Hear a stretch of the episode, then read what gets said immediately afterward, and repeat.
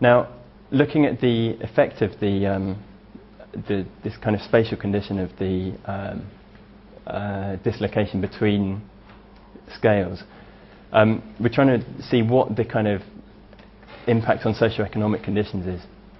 And again, it's to, to look at, in some ways, the kind of um, formation of uh, slums and slum conditions.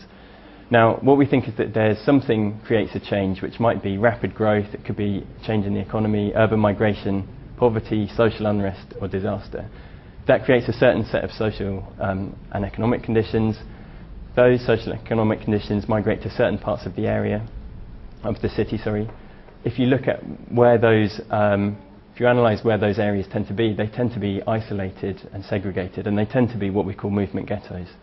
Now that means that what you end up with, um, if you're isolated from movement, it means you've got reduced potential to support commercial activity, the social isolation increases, um, and another impact that you have is that you end up with overcrowding. Because even if um, there's lots of people sharing, these areas, because of the, the difference in the amount of money people have and what it costs for accommodation, is actually quite a big difference. So you end up with overcrowding, which can lead to other problems as well.